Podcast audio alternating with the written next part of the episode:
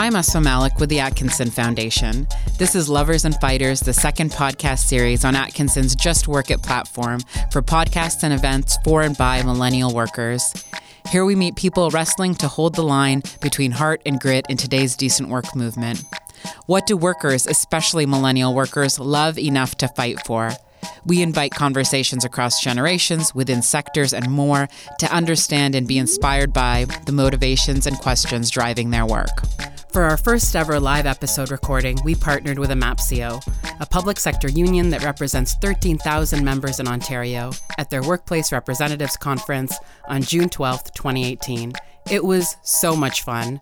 AMAPCEO is a union growing in younger members and the perfect place to discuss what it means to love enough to fight for decent work in their workplace, the public sector. Here's our conversation.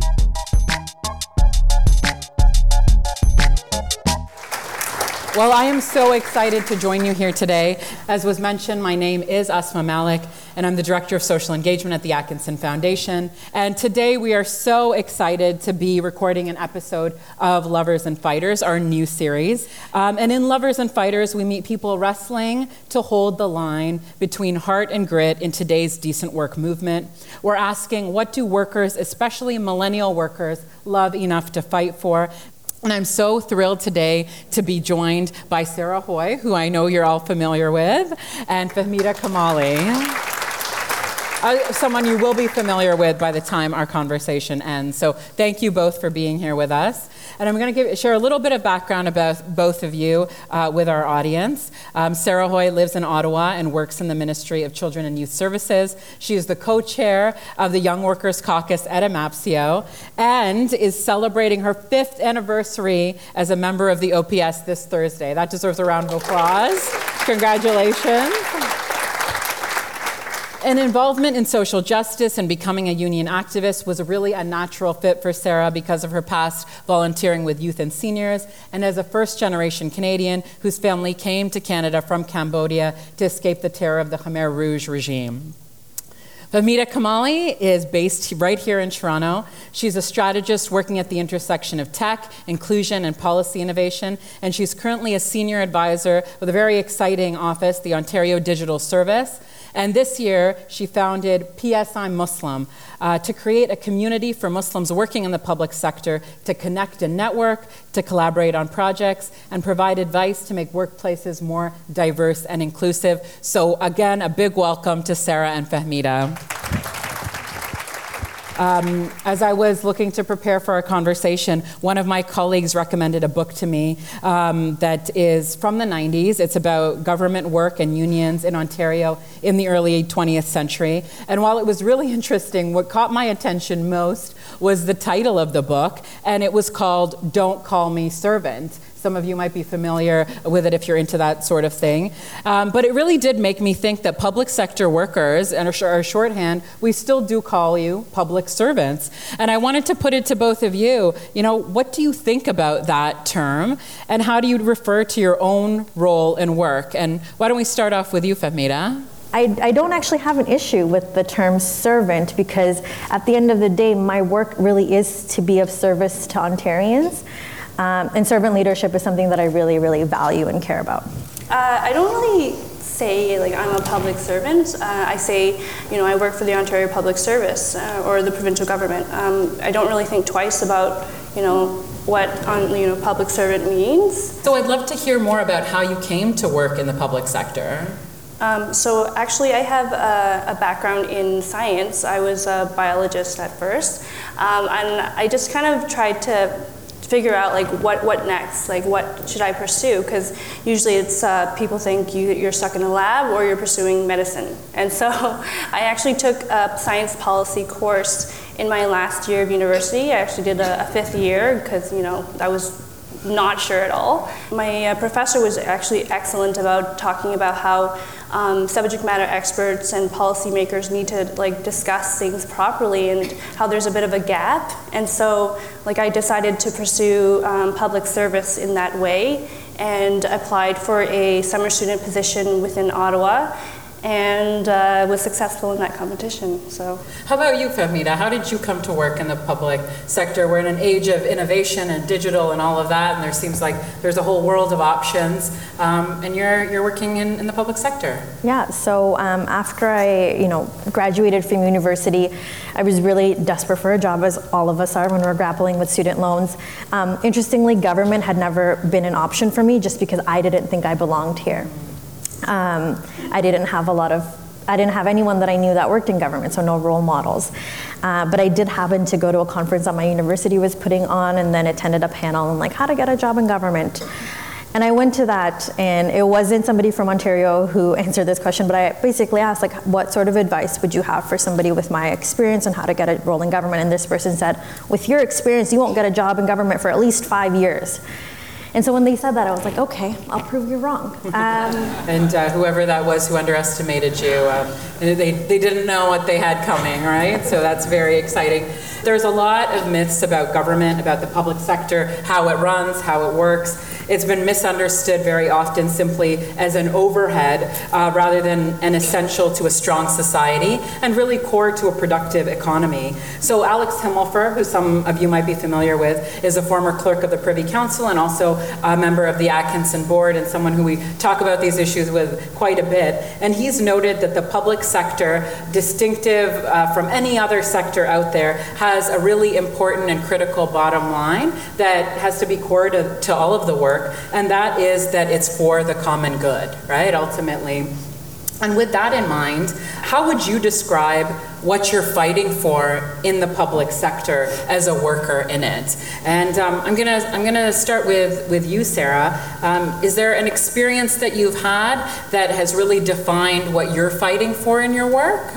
So I'm, I'm going to describe the fight that I have um, it, with respect to as the co-chair of the Young Workers Caucus. Like what we're trying to fight for is, um, you know, advocating for the values of young workers and the roles that we have in the workplace. There's going to be, you know, like a, a big retirement a wave of retirement. You can actually see it in this room. Like the the age. sorry. No, sorry. I didn't mean it that way. We're truth telling here. We're truth telling. Yeah but yeah, there are some younger workplace reps coming, and um, but we have to talk about you know the gap that's going to be left when you when you leave. Um, you know, trying to recruit for those leaders of tomorrow and try to educate them about your experiences and ensure that future policymakers or whoever is taking your job um, are prepared to fill that gap. And that's so important, that capacity, that preparedness to, you know, be able to serve the common good and to be able to be that strong part of society and that productive economy. And, you know, I think you've identified something that is an amazing thing to fight for. And what do you love about that work that you get to do? It brings a lot of opportunities. You know, you get to see all of the, the other young workers who are out there like yourself. Yeah, it's, it's an amazing opportunity to be able to give voice and make those connections, uh, even in the in the public uh, sector where people have ideas about you know what that is relative to the to the broader economy. So that's really an important point. And to you, to you, Femi, in your work, what do you see uh, the fight that kind of defines uh, defines your role in the public sector? Uh, so I'll start off with my personal journey. The reason I love working in the public service is because I've always just cared about making things better and easier and more efficient for people, and like all the things that I do and the community work that I did in my daily life. And I'm so lucky to have found that sort of similar work within the public service. Um, it's I say it's cheesy to say, but it's not. Like I really do care about making Ontario a better place to live. And so that's my personal journey. And now with the Ontario Digital Service, the focus that we have on d- designing user centered policies and programs and user centered service delivery, like that to me is a really, really difficult job, but one that I'm excited to be a part of. And I've never been one to back down from a challenge.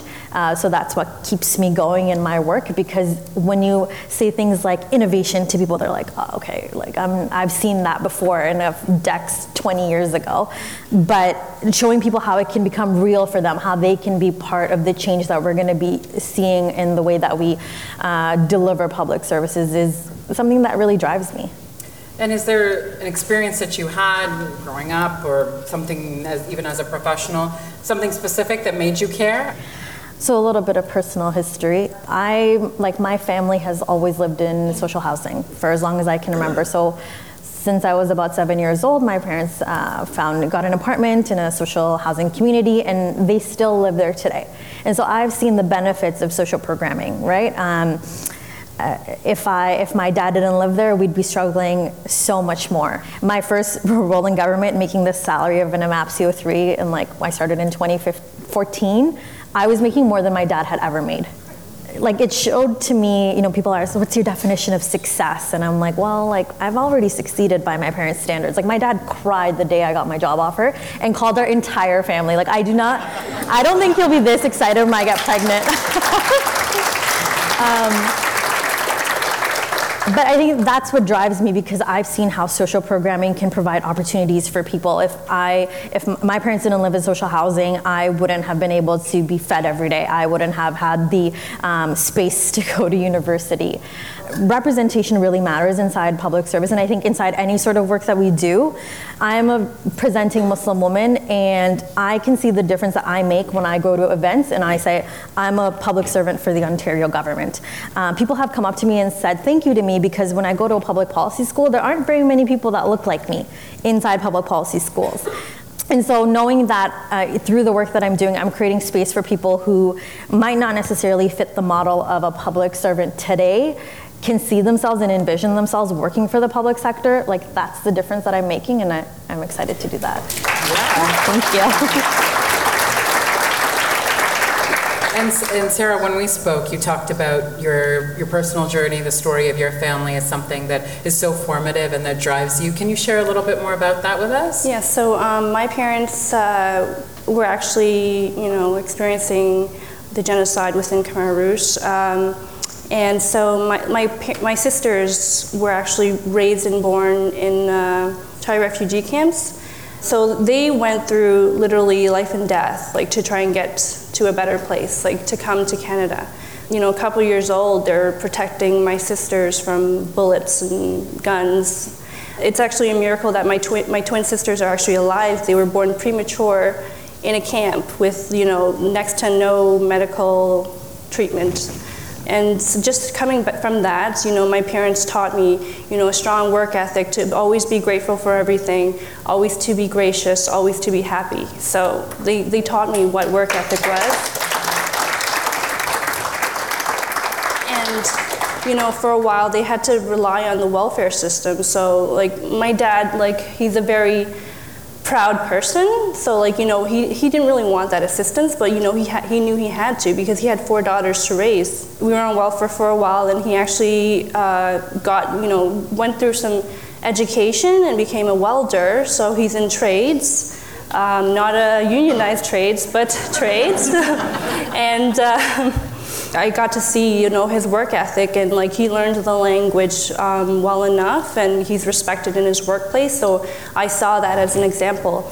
And, you know, I work hard every day to make sure that I know that I'll be able to support them one day because they're getting older. My dad's going to be retiring soon and he's stubborn and wants to keep working for a little while longer. But, you know, as soon as you know 65 hits like i want to make sure i can support him in any way i can because you know i'm grateful for him and my, my mom like they're amazing people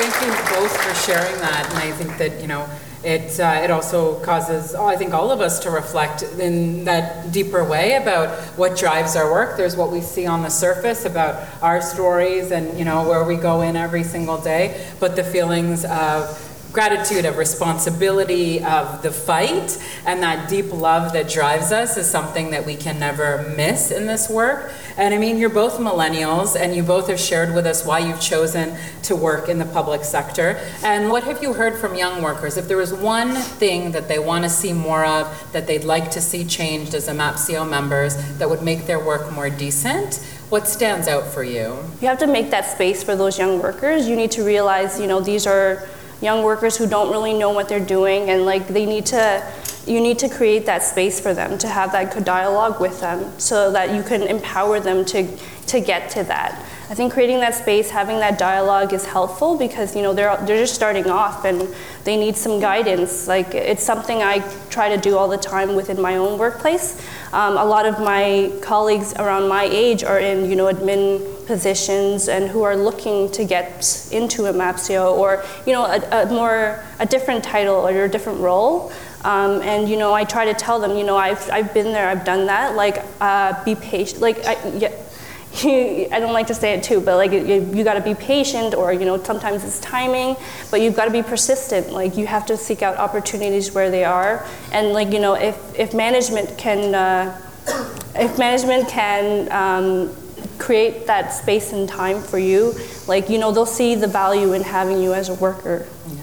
And is there an initiative that you can tell us about that has invited that space for younger workers in, in your workplace or in a workplace that you've uh, seen? So we have the Young Workers Caucus, we have the uh, Black Caucus, um, LGBTQ, uh, Women's Caucus, um, um, several caucuses. So like we, we work together to try to you know create a, a, better lens. Like we're working on an equity lens right now to try and um, work on different policies and procedures or and whatnot um, within the MAPCO. So it's going to be a game changer to try and like uh, ensure that equity is at the root of our work. And I guess that you know brings us to some of the work that you've been doing, Fahmida. Um, through PSI Muslim, you've been bringing Muslims from across the public sector together.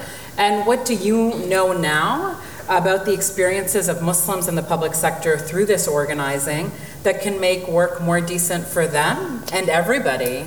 Yeah, I'm happy to talk about PSI Muslim. So I actually created this community when I uh, realized that there weren't many people who shared my experiences um, and could just talk to me about the things that I might be going through on a day-to-day basis. So um, I've actually cared about inclusion for a long time. Uh, to me, you know, diversity is seen and inclusion is felt. And inclusion doesn't have to address the needs of any one group specifically. I believe that when you create an inclusive environment, you're actually creating a better work environment for all, not just for one specific group. I created this community, PSM Muslim, for public servants across uh, the entire sector. Uh, so, all three levels of government. Uh, if you work in education or healthcare, you're also uh, welcome to get involved. And we've had two uh, events so far, so I've only just launched it in March. We've had already over 350 people sign up. And the thing that I've just heard is that people were craving a community, a community of folks who share their experiences, similar to what you've created here for MAPCO members who can meet each other and discuss the things that they're going through. Muslims in the public sector need to gather and talk about the things that they might be experiencing. You know, some of the things that you can do for your colleagues is uh, I don't know if you, some of you know, but this is the Muslim month of Ramadan right now. So Muslims all across the world are fasting, and it's a period of 30 days. And what I actually did was I did I did this last year, but I created this deck for my colleagues, and it was like tips for non-Muslim friends of Muslims, and it was like here's how you can like be supportive to your colleague. For me, I'm attentive between 10 a.m. and 2 p.m. So if there's like important meetings, let's schedule them then. Um, you know, if I kind of my eyes glaze over and I'm like staring at your pierogies from the legislative cafe, like I'm sorry, um, but I was open about the things that made me different, and thankfully I had colleagues who were receptive to that. But I've now sent my deck out too, I think it's made its way through the OPS. I don't know if you've seen it on Inside OPS. They had me right. anyway, um, people just first Muslims in the PSM Muslim community wanted to talk to each other about things that they were going through, but also they wanted to learn how to talk to their colleagues um, and advocate for inclusion. Because again, the, the, inclusion work that I'm doing, I don't care about just making the world better for Muslims. I care about making the world better for all of us, uh, for all of us to do good work as public servants. At the end of the day, just uh, making sure that the work that I do is serving the Ontarian. Uh, you know, my role as a public servant is to serve the government uh, with integrity and provide my best advice. And I think I'll, I'll continue to always do that. And part of the best advice um, where I get that is making sure to understand the needs of the people that I serve. I ask myself all the time, what sort of work do I want to be doing in the future? And I always look at it from the lens of whatever work that I'm doing, is it actually going to make a tangible difference in the life of a person? And if I don't anticipate that any sort of work is going to do that, then I am not interested in doing that work. Um, so I think that's the value that I'll hold dearly. That's great. And you know, one of the Uh, one of the big questions that we ask, especially in the theme of this particular uh, series, lovers and fighters, you know, for each of you, what keeps you in the fight? What keeps the love alive for you? What do you do to feed it? Um, you can take a, you can have a tack that's around self-care or around something that you do or the people that you see. But what keeps you going? Um, as a public servant, you know, I really do believe in like the goals of my ministry. You know, it's trying to improve um, services for children and youth, and you know, trying to reach those um, at-risk youth and giving them all the tools they need to try to succeed in life it, it, within my workplace itself too there are so many great people in my office who have brought you know nonprofit private sector experience with them like coming from frontline and it's it's it's motivation to continue the work. When you see other people who have these inspiring stories then you're motivated to continue. And then there's also my peers who you know aren't as you know lucky or you know who have the the jobs that we have, you know, they're continuing to struggle. They're working three jobs. Like the reality is real. Like um, they're, they, they can't find stable housing. Um, I'm motivated to keep pushing for them and you know encouraging them, trying to give them advice on how to succeed and you know always looking out for jobs for them sending them job posting. Oh this is a lawyer. Oh i'll send that to you. Like i have so many friends who i just constantly send job postings to give them tips and advice as much as i can connect them to people because you're, you're a connector. Like when you're in this role you're connecting people and trying to find them the jobs that you know you think they can excel in you're a good friend to have, Sarah. I gotta say that. How about you, Pamina? What, uh, what keeps you in the fight? What keeps your love alive?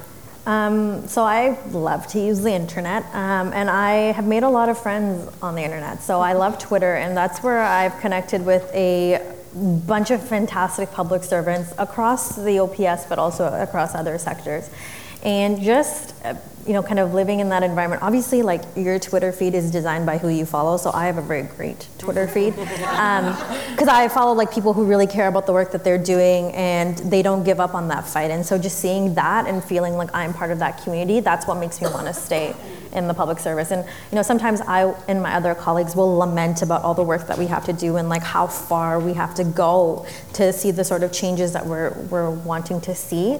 But I'm the sort of person, I mean, I'm a Leo, so I can't I don't give up a good fight. The things that I'm working on, I might not be immediately able to see the success of. They might be long-term successes. That's actually what I'm fighting for. Um, that's what keeps me going. I mean, I might get exhausted in a few years, but for now, it's what really, really motivates and drives me. Well, on the point of motivation, we really love music in our office, and we like to have like a good song for each mood. So I'm going to ask each of you, what's your fight song? I actually love Rage Against the Machine, Bulls on Parade.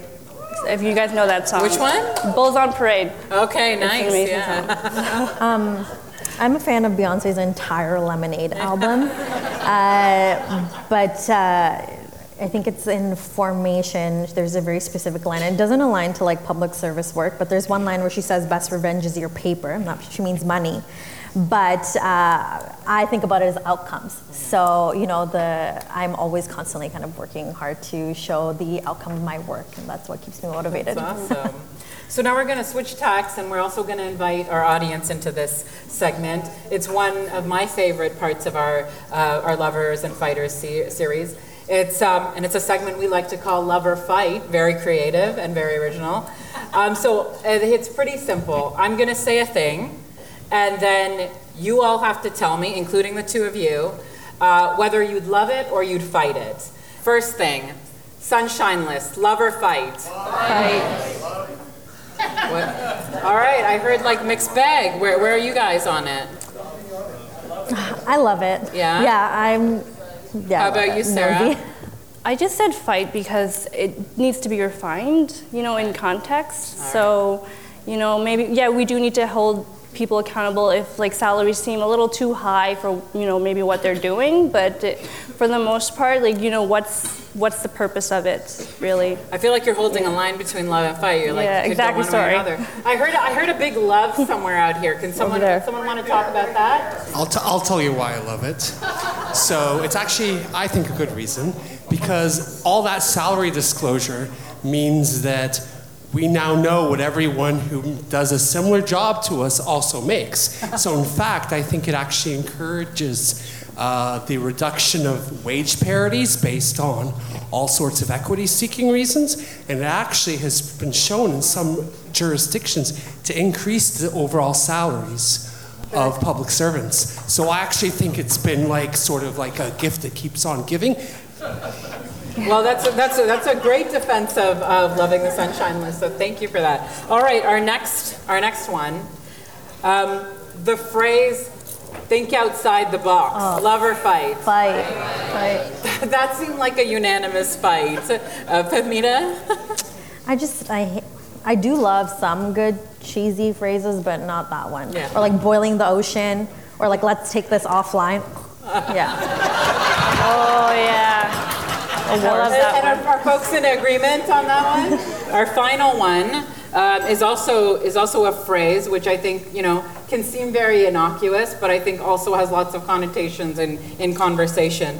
But bureaucracy, love or fight? Love it. Love it. Love it. How about you, Sarah? I said love it. Love it. Okay. So there's a there's a unanimous love up here. Why? Uh, there's this quote from Barack Obama. He gave this address like a couple of years ago, but he talks about democracy being messy and the fact that in the public service, our bottom line is not the same of. Uh, it's not the same as that of Silicon Valley companies. Our bottom line is actually people. Um, and so, to fairly work for the people of Ontario, we do need bureaucracy to make sure that we're all accountable to the way that we do our work. I mean, it's not perfect, but I think there is reason to it because I don't think that we'd be able to do what we do without bureaucracy. Very cool. Well, I think that's a great. That is a great place for us to wrap up our discussion. Um, I want to, to give you both an opportunity to share with everyone in this room and also the folks who will be listening to us where they can find you. Um, and I'm particularly uh, talking about online, uh, on Twitter, um, email, um, if you have a cool website or something, uh, to be able to share that with us too. I'll start with you, Sarah. Um, we're working on a cool website, right, AMAPCEO? So, but uh, it's uh, sarah.hoy27 at gmail.com by email. Uh, on Twitter, uh, sorry, Instagram, I don't do Twitter.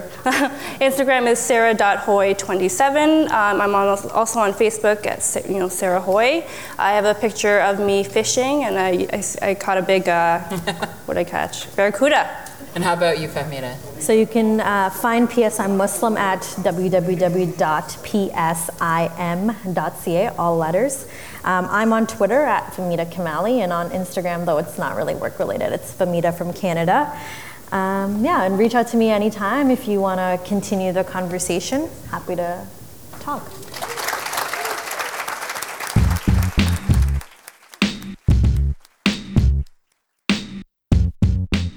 It was energizing to be in a room full of people who are making their workplaces decent through their union.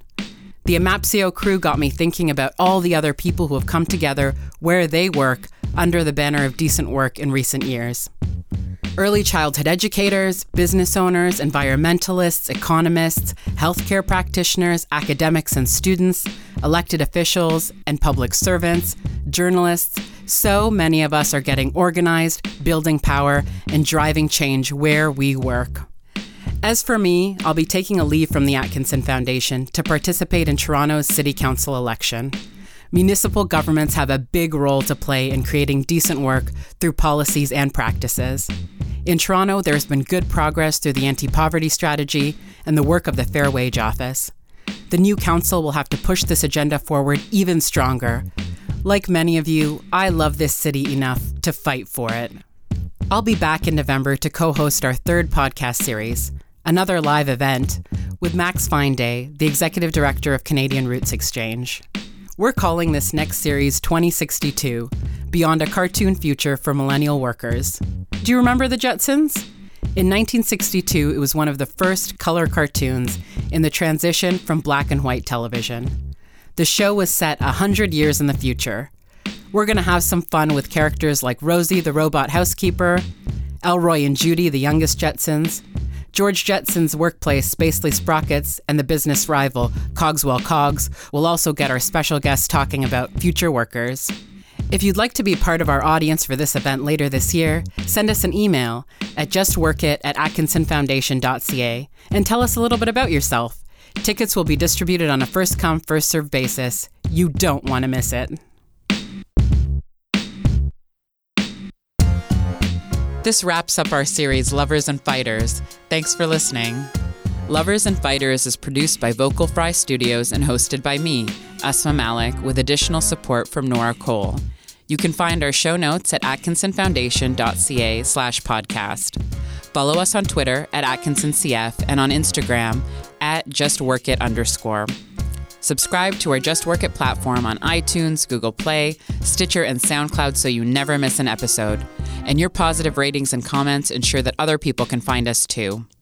We love hearing from you. Get in touch with us on social media or at justworkit at atkinsonfoundation.ca.